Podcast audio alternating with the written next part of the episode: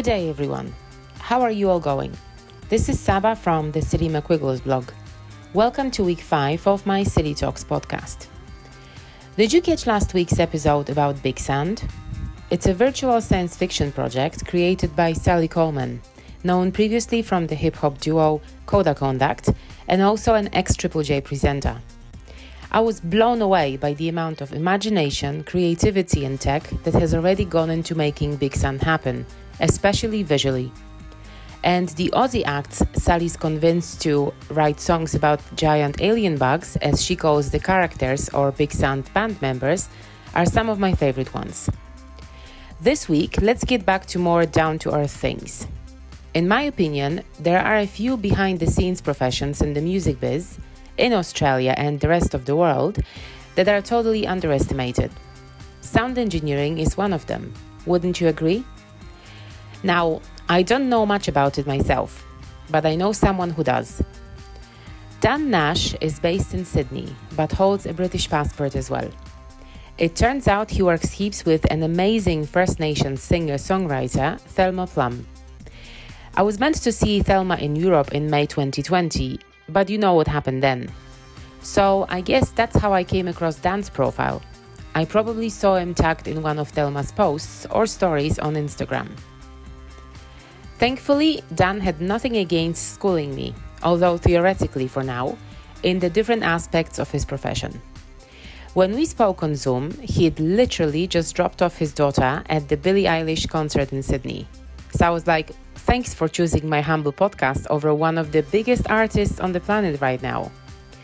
On top of that, I received a comprehensive masterclass on what his gig in music is all about. Now, here I need to throw in a little disclaimer. There will be some technical vocabulary related to live music in the two episodes we've done. So, if you're not from the music industry, I'll include a link to a glossary of the most frequently used terms for your convenience. But don't worry, you're not the only one approaching this chat from a layperson's perspective. And because this podcast is called Silly Talks, I post some silly questions to start. So I've come across like, you know, the two different terms for what you probably do, one being sound engineering and the other one audio engineering. Is there a difference between the two? Uh, I, I mean, I don't think so. I don't think so. There's, I don't think there's a technical difference. I think people refer to themselves maybe differently. So some people might even call themselves a mix engineer. Okay. Um, uh, some people call themselves a sound technician, a sound engineer, an audio engineer. Um, sometimes, yeah, I don't really think it's. I don't know why it gets called so many things. I think it's a personal preference. Okay. Um, and maybe people that are called mix engineers maybe want people to know they just they just do mixing and don't do other stuff. You know. Okay. Um, maybe maybe they just work in music yeah, maybe that's what they're trying to convey. But um, yeah, I mean, I do lots of different audio things, so I don't just do music. Yeah. yeah, and that's what I wanted to ask you as well because I found a lot of you know some hints in different articles and, and interviews that I've kind of seen that you do a lot of different stuff. So maybe let's start from the basics and then you can tell me about everything else. So as a sound engineer, what what is your job? Like what do you do? Um, so I it's my job in a nutshell in in a live uh, sound sense in the music world is to make the sound uh, make the band sound good um, live. So I'm working in different venues each night. Um, I'm working sometimes with different gear each night, and I guess yeah, it's my job to make sure that the artist sounds as close to what they want to sound like um, every single night. Okay. Um, yeah, and I guess having the expertise to do that is is sort of drawn upon the more technical side of things. Um, but I also believe there's a um, there's a very important artistic approach to what I do as well, mm. and mm. I like to think that I bring that to what I do in the music world and and and with um, live sound engineering for gigs and stuff. Mm. I believe it's I believe you need an artistic approach as well. Okay, cool. But uh, does Yeah. that mean that you would get, for instance, like before the gig, do you get like a, a list of things that they want you to sound like? So they would say, like, in this particular track, you know, put a bit more bass in, or like, how do you know what they want it to be like? I, I guess you're really basing your um your ears on the recorded the recorded stuff on their records.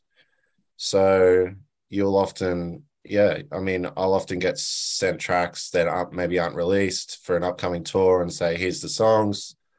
So you know what they sound like. You know, yeah, in particular songs, there's going to be effects that they want to use, or you know, there's a certain vibe that they want in particular things. Um, but yeah, I mean, you're really, um, I think most of the time trying to recreate what their recordings sound like. Um, so if you can get as close to that in a live environment, I think you're you're yeah, you're doing a good job. Cool. So that means that you actually have to be an expert in their whole repertoire. So, you know, you have to actually listen to their records and then you reproduce or try to reproduce it. Well, this is this is it, and and this is this is why I feel like you know a lot of it is you really do need an artistic approach and a creative approach to it.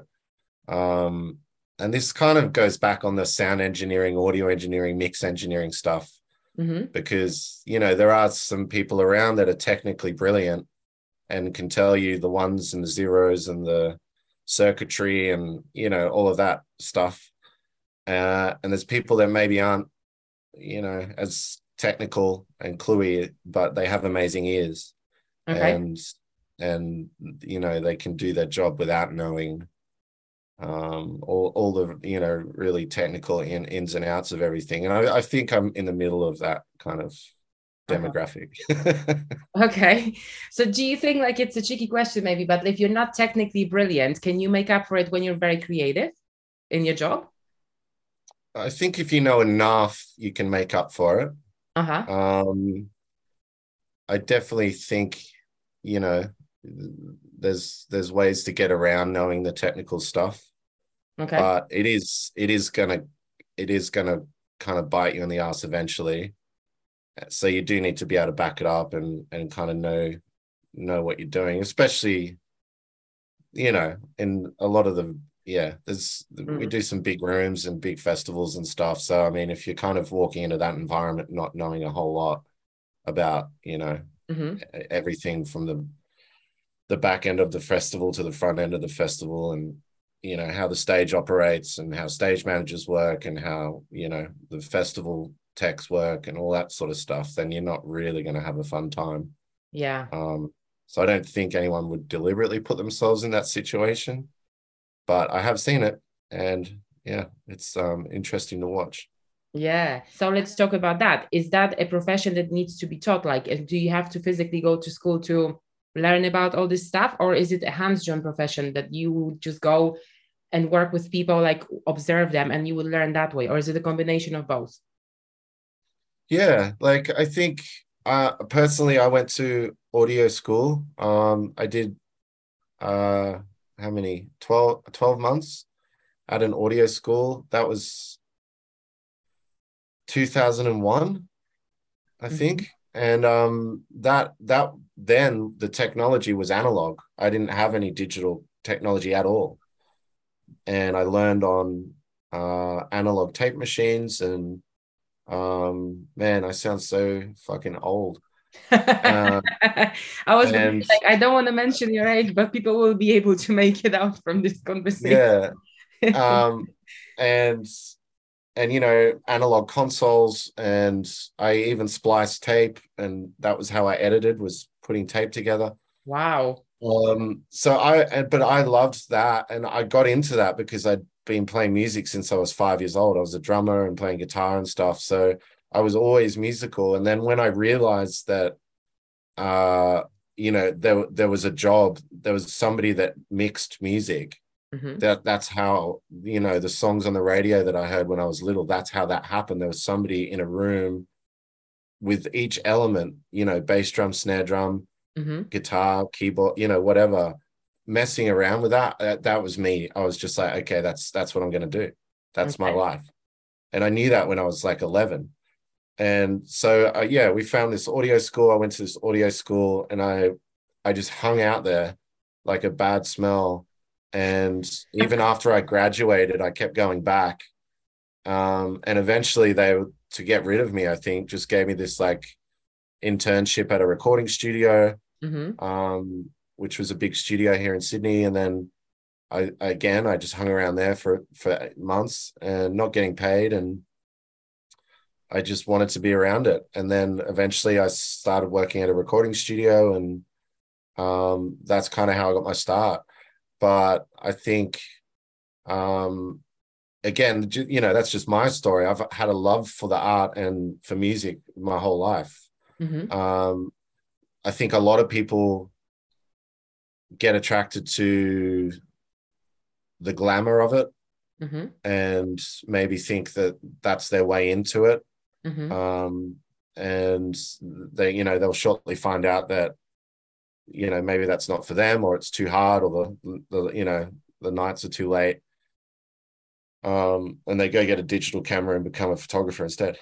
Um, but, but, um, you, you know, and there's there's other ways to do it. You can go and you know help out at gig nights. You can go and roll cables for someone. You can go find your local sound engineer and hang out with him or her or them for you know um, weeks on end and learn the trade. And it's like, you know, eventually someone will notice and give you a call to do this job, and then they'll Mhm. give you a call to do that job, and then maybe somebody won't show up when they were supposed to, and they're like, oh, what about what about them? They they could probably do it, and and then you'll get a call to do that job, and you know you you can't do it, but you say yes anyway, and then you can do it, and you did it, and then that goes on from there. But I think, yeah, you can only teach so much. You can only tell someone so many things. Um, it yeah, it, it's kind of like me with painting and and and drawing Mm-hmm. um, through the pandemic, I was kind of doing these online classes just to try and teach myself something. And no matter what I did, I sucked at it. I was terrible. At I- least I you tried. yeah, but the yeah, but you know, I I just couldn't I couldn't you know draw an eye, and it just looked like this horrible blob. And I just try and do it every day, every day. I just couldn't get it, you know. So you can teach me how to do it, but can I do it? Yeah, Mm. you Okay. know? Yeah. Well, like in everything else, obviously it's a combination probably of different things. And some people, Absolutely. Yeah, like you said, some are more technical, some are more kind of like creative and artistic. Okay. Great. So we've got the sound engineering essentials down. I feel like now I could potentially write the job description myself. We also know how Dan ended up in the business because of his love for music.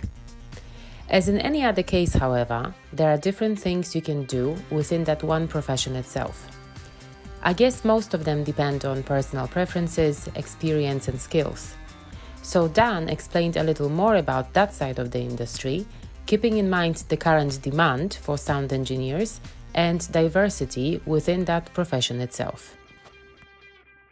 So yeah, there, there's there's a bunch of different roles really. There's you know there's music venues mm-hmm. and there's touring and then there's audio visual stuff which is more conferences and events and that sort of stuff. Yeah. Um, and then there's just you know audio companies that are just crew that uh, you know do bump in bump out. They set up the PAs, they manage the PA systems and all that sort of stuff. The I mean, I I tend to just do touring Mhm. um and freelance because I I enjoy touring a lot. I I enjoy traveling. I enjoy you know seeing different places. Um I enjoy seeing different venues. I enjoy being in that that team for an Mhm. extended period of time. Like we we most people that are touring have survived this long or whatever because they're good people and they're good to be on the road and that's how you keep your job Hmm. um you know if you're a pain in the ass to be around people people won't want to work with you and, and i'm talking about the downtime in between shows which is you know 90% of the time you're hanging out with these people you know 24 7 so you know if you're a bit of a handful then people don't want to hang out with you, so you won't get the Mhm. job. But I mean, I have no guarantees with what I do. It's not like I work for a company. You know, it's based purely based on reputation, Okay. and you know, I'm luckily lucky enough that the phone kind of has kept ringing over the years, and and it's kind of kept me fed. It it can be quite profitable if you're working heaps. Um, you know, bands are prepared to pay good people good money to keep them, and um, and I think that's a great thing. I think that people that end up in venues um, like that, you know, like anything, probably like the job security of it all. Hmm They like having, you know, a regular gig. Um, they can guarantee four nights a week at a venue.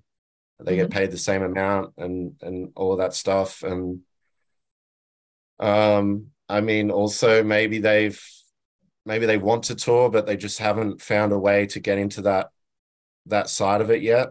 hmm Um, so again, like I've I've done that. I worked at a venue in uh King's Cross over here um for like three years when I was much younger and and that was great, you know, just touring bands coming through and hmm that was kind of how I learned how to deal with people and um yeah and and how not to get angry, you know, because it's very easy it's very easy to lose I lose can your patience dealing with lots of different, you know, um, lots of different egos and attitudes and Yeah. um yeah. So yeah, it's there's so many ways to make money out of what I do and um you know, like often I'll work casually in in like an audio visual sense as well. Like I'll go and do an event or go to a conference or go do tech support at a university if, the work's there, like just because it's it's a different way to make money and it's like exciting. But in it, like really, I only really want to do the work that I want to do. Like I don't want to be working.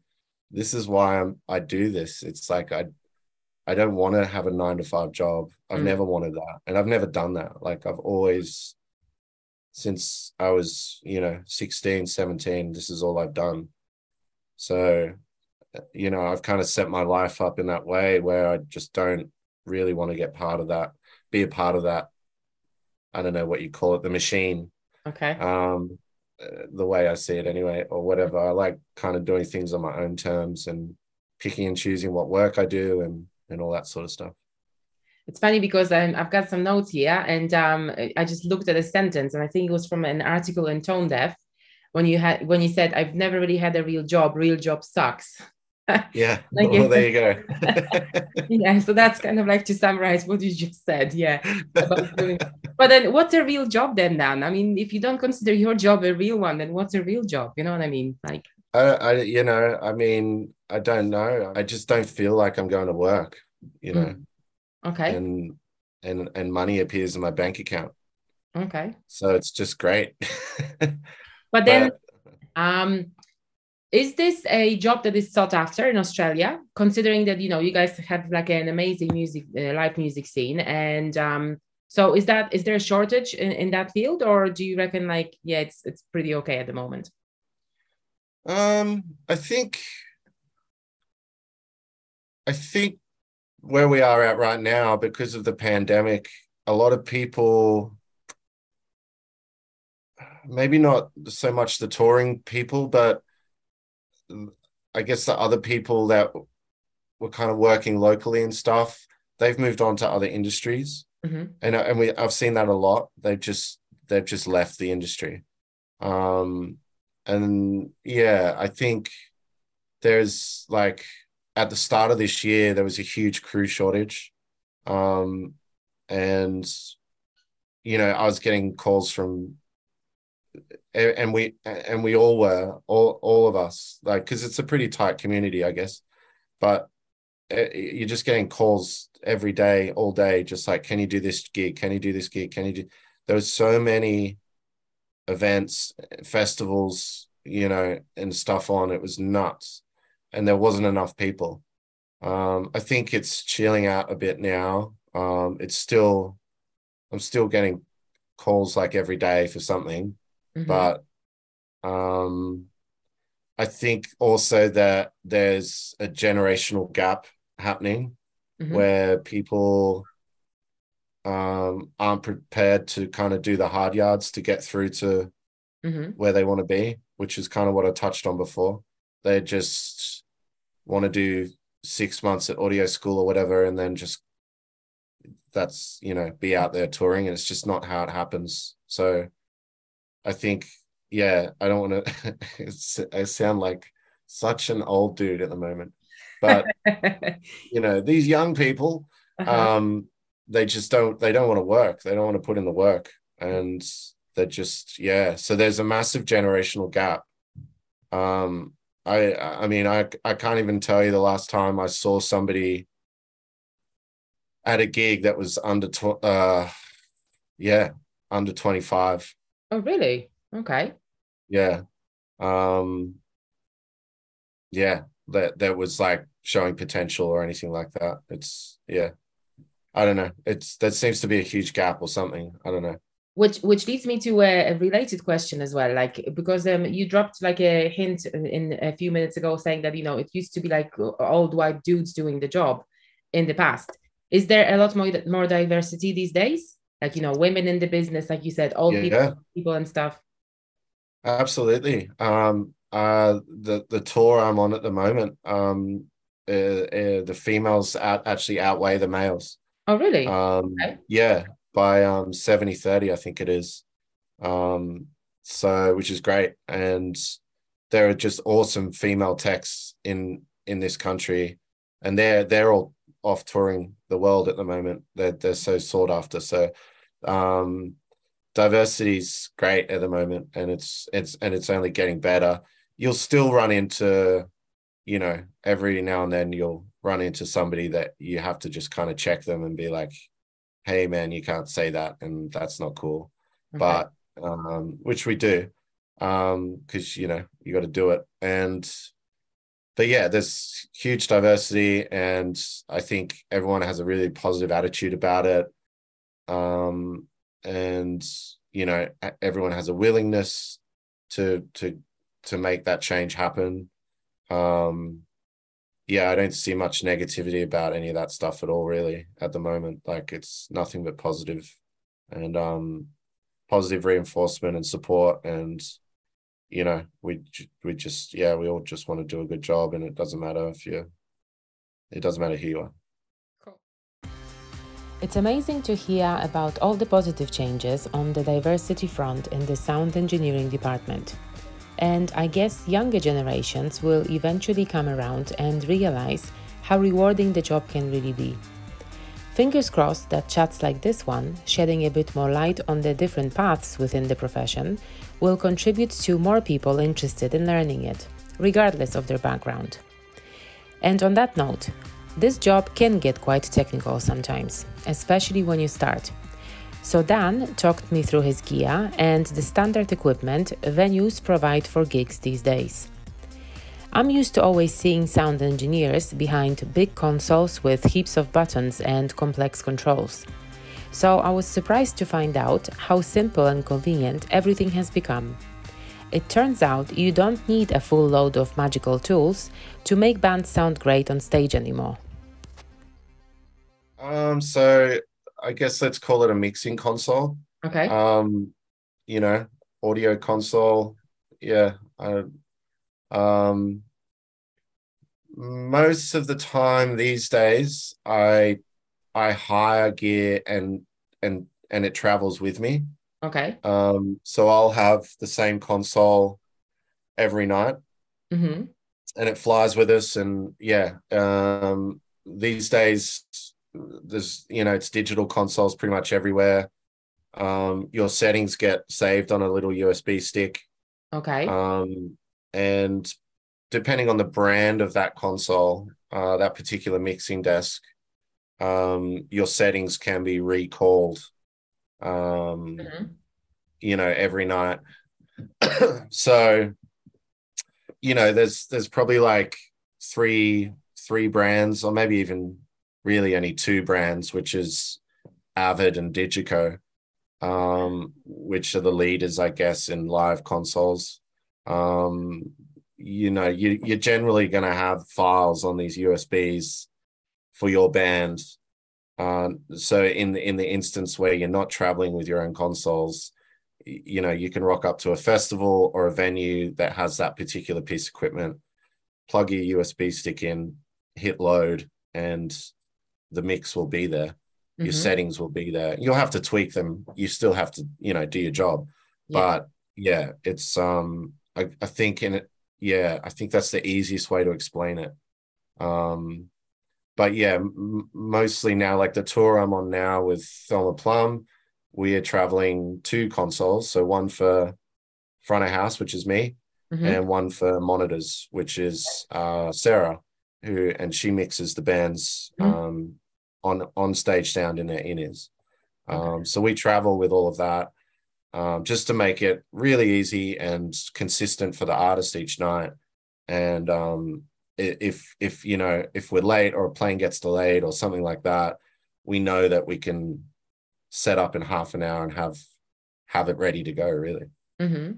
So does that mean in a way that every venue nowadays let's say uh, would have to have like a baseline and like there's the foundation you know so that they know that you can connect whatever you need to bring and that's going to work is there something set up in the industry or like is it like an unwritten contract you know what i mean yeah like i mean most venues will have the facilities for guest consoles to come in Mm-hmm. Um, de- depending on you know what standard of venue you're touring, what size of venue, but most most venues would have yeah the facilities there to do it, and most venues really do stock those two brands of console, DiGiCo and Avid.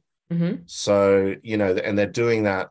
So you know, again, we don't have necessarily have to take our own gear around, but we, you know, a lot of people do anyway. Um, but yeah, most most places have the facilities to to do it. But really, you know, all we need is is inputs into the PA system. We're that self-contained that we even travel with our own stage rack, which is where all the cables get plugged into on stage. Like we literally don't use anything in any of the venues apart from you know a few XLR, a few mic cables. Mm-hmm. Um, so yeah, we're we're com- almost completely self-contained, um, which just means you don't stress about rocking up and there being an issue with the venue or yeah, um, any of that stuff. But and yeah, that, that's pretty cool. And um, I just wanted to ask you something else because I used to be a band manager, and um, yet I still never learned anything about sound engineering even though they played some gigs, you know, and I was at those gigs. But once that yeah. we rocked up to the venue and the guy did the whole sound thing from his laptop. So like, you know, I could see like the, the controls like on the laptop and you know, they were on stage and he was like shouting to them from like in front of the laptop. I was like, that's it. Like, you know, the whole console, you know, they always was used to and like he's just like on the laptop. Is that a new thing or is it just kind of like the digital version of what you just described? Yeah, I mean, essentially that's that's kind of what I have as well. I mean, these okay. things are just the, the, the yeah they like these any any mixing console these days is basically just a big computer okay. um so the you know the action kind of happens on stage with the stage racks and the preamps mm-hmm. um like i'm literally just connecting a a cat 5 ethernet cable um to that's how i get my audio now one cable mm-hmm. you know it's it's nuts but yeah, I mean that technology's been around for a while, and you often see people with iPads as well, controlling yeah. faders and stuff on their iPads. They're, it's essentially just a big mouse, but so so are the mixing consoles. They're essentially just um, big uh, mice um, yeah. or or big computers controlling the software. So it's yeah, as far as analog circuitry goes, um, you know, it, generally doesn't happen at, at front of house anymore.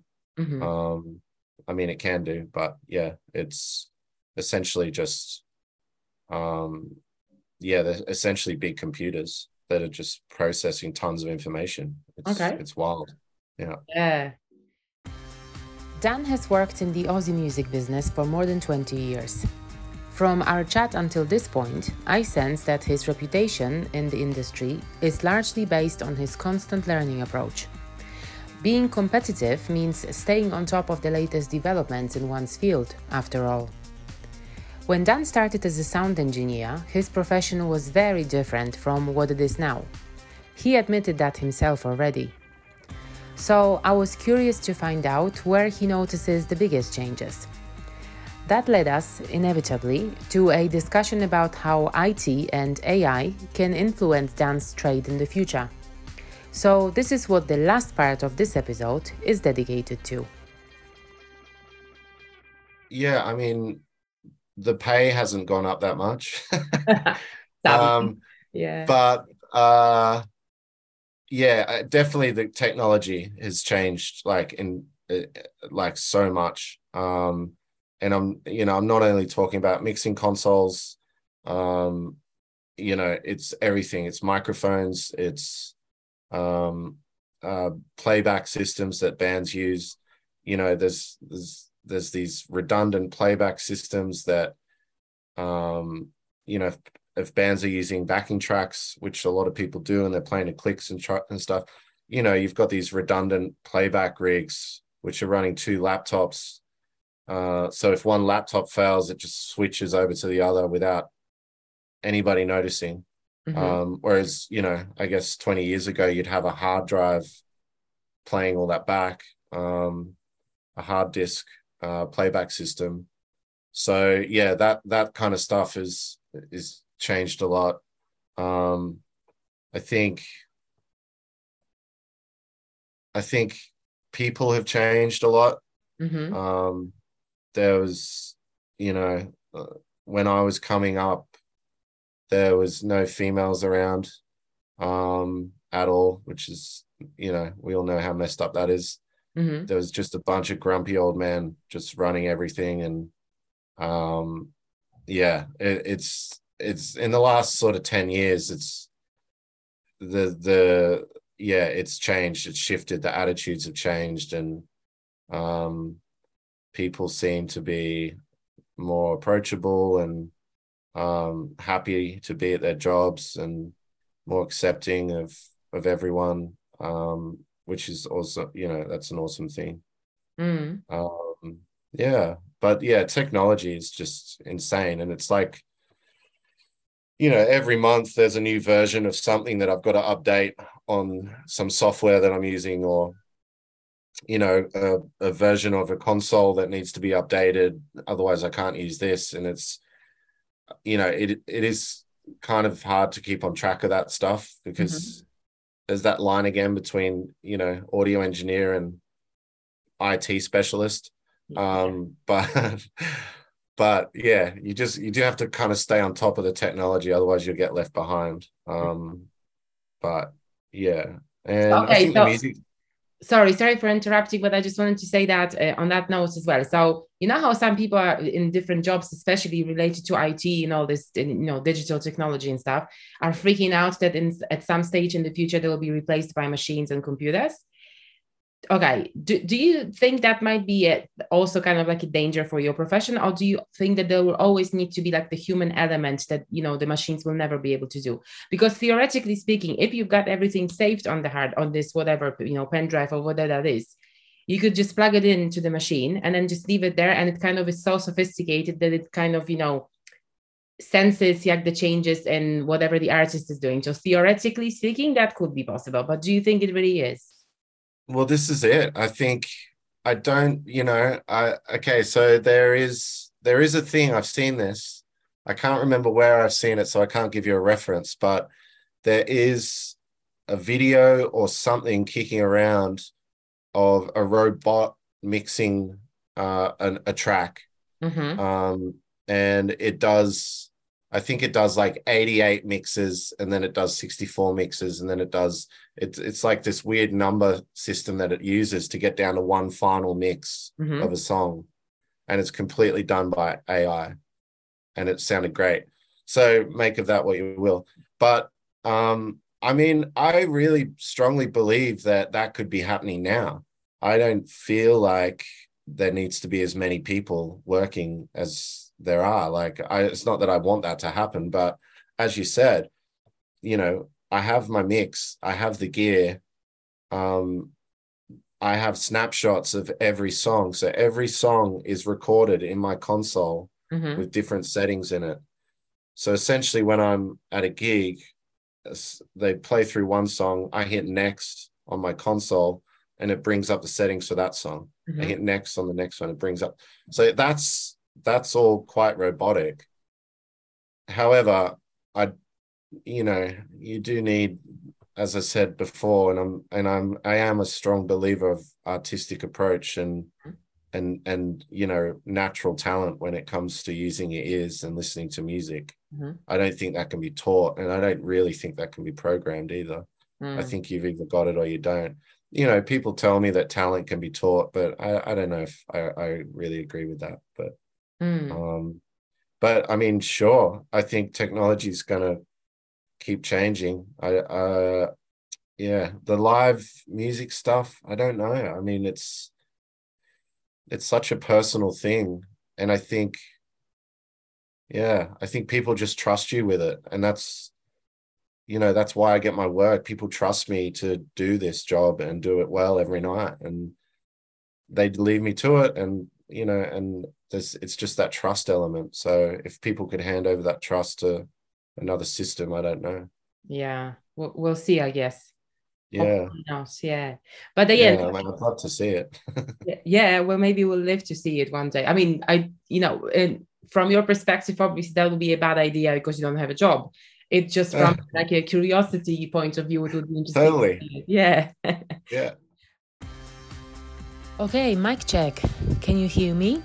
If you can, let's pause this chat for now. Because you can't even imagine how stressed I am about Dan judging my audio engineering skills for this podcast. But hey, you gotta start somewhere, right?